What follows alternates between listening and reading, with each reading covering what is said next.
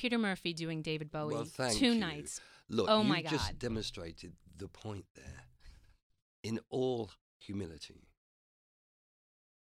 if anybody should do one, you know, and two, once he died, I'm not going to mar that by coming out immediately with some sort of tribute. I've already done Ziggy. Ziggy's the number one cover of Bowie's from Over the Man, whatever. We knew that anyway. I've done my own Space Oddity, which is quite am whatever, but I didn't want to step on that. It's kind of uh, um, indelicate to suddenly jump on a kind of bandwagon, you know, do a cover of Bowie because he's dead. Oh, leave him alone, you know. Leave him alone. Well, you've done many covers of Bowie's over the years. Yeah, but the while Boulet alive. Brothers. you've done. You've done. Wow, you know that? yeah. That was last year. You did, you did. Gene Genie, um, I? which we're going How to do you play know after. that? How do you know? Only live. I'm a Peter Look at you. fan. It was a spark. I thought, wait a minute. I know what started it. Mark, the drummer, Mark Slutsky, who's a New Yorker, brilliant drummer. I found my drummer. And uh, Mark Gemini Thwaite, my guitarist, who I've been working with for a long time, who can play Bauhaus like brilliantly. Um, we were jamming during, and I said, "Mm, play Rebel Rebel. Let's just jam with Rebel Rebel. David wasn't there, David, the bass player. We did it, and it's like, it killed it straight away. So I went, I've got to do it. I've got to do it now. So I've just got like a bunch of songs that I've got, but I've yet to design the set. It doesn't matter. So hopefully it'll it'll be good, but it might genius. crash. I don't No, know. but that's the thing about Peter Murphy. You just never know how it's going to go. Clearly, you've met Bowie because you starred in that very unforgettable opening scene Mm. of The Hunger. Yeah. And um, we talk about this on my morning show all the time. That is one of the most incredible opening scenes of any movie. Yeah. What was it like to film that? fortuitous. I mean, I, I don't know whether you know. You know the man in the ma- the chair in the Maxell ad. There was a rumor that that was well, that you was with your hair Well, blowing no, back and the you tie. guys in America.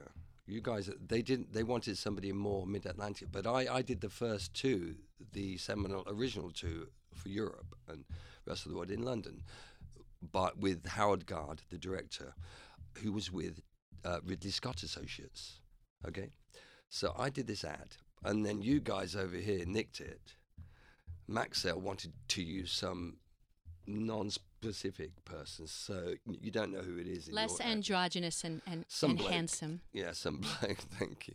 But anyway, so that that that was a connection, and so as it turned out, Howard Gardner knew Tony Scott, God rest his soul, and he knew that obviously we didn't know that he'd been he was about to make The Hunger, and had been looking for a year with his musical director to find a group, a band, to appear in the corner of the opening nightclub scene.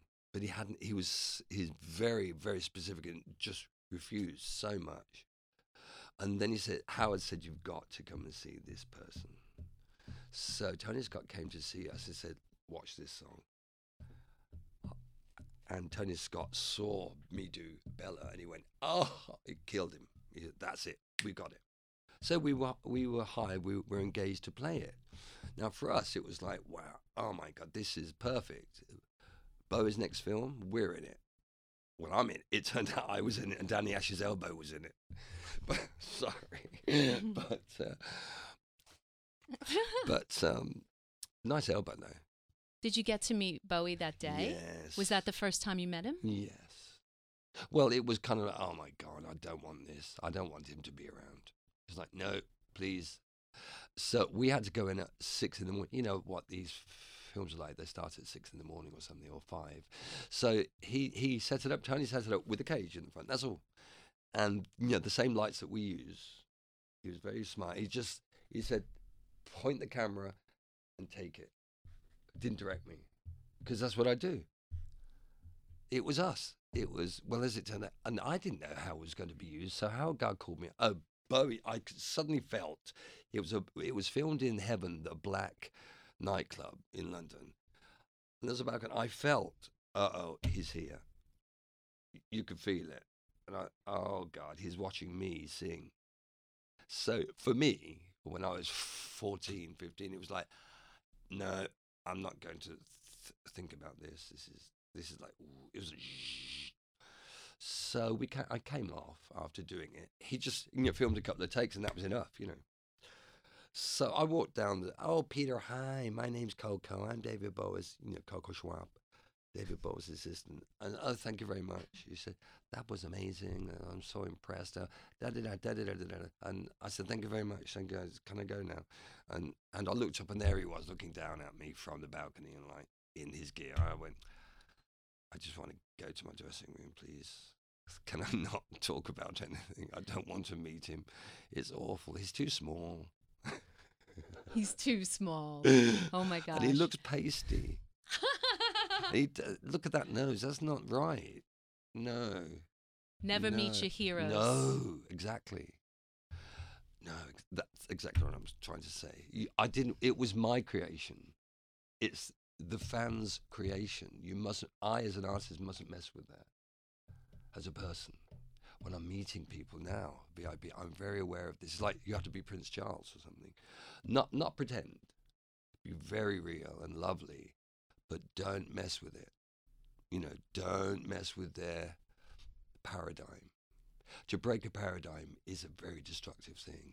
And luckily with me, I feel confident there's a beautiful paradigm there. It isn't something that I have to correct and apologize for. Whereas I was a Bowie casualty, if you like. A lot of people were.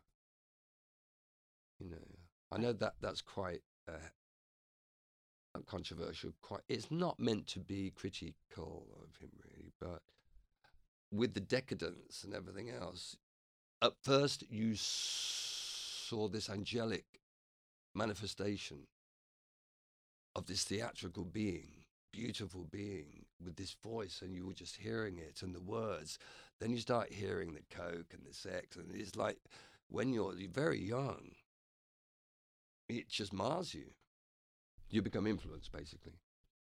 The first person I met in America, literally, the first American person that I spoke to in 1980, 79, when we came to New York, we stayed in a place called the Iroquois Hotel. Did you know it? Yes, Is on 44th Street. Does it exist still? Mhm. I've got to go there. I, we didn't know. We were from Chicken Town, so we, you know, we were in one room together, in a room, and David J comes out of the bathroom. There's a cockroach in the in the shower. How interesting. Let's. ri- It's New York.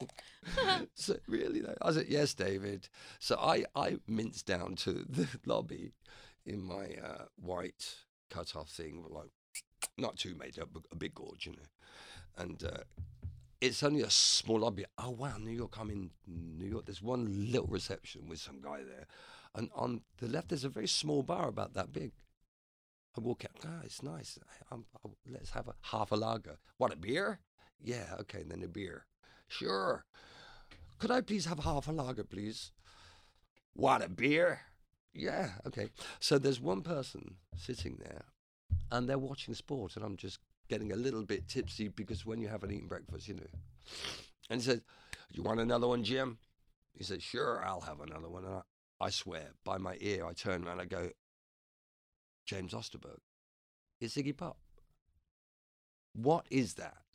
That's got to be fortuitous, isn't it? not that Yeah. in, isn't that a great story? That's a great story. But wait a minute, I want to f- conclude this by saying You I- should conclude it. the bit that was marred by Bowie. I've got, I'm next to Iggy Pop. We can go and do loads of drugs, have loads of sex, and all this. Just in your head, you think that that's what it's about. You know what I mean? You're influenced by it. That's not the reality. Well, it was. So there's a casualty aspect. You know. You know what I mean? That's all I'm saying. I totally You don't shut your mouth about what you're doing. You know, keep the palace silent. Don't talk about yourself. Not you. Don't talk about yourself too much. Don't be so, you know, la la la. Well, I'm talking about myself now, but you know what I'm talking about. Yes. Stop it. Shut up Stop and just do the bloody work and let the fans live it.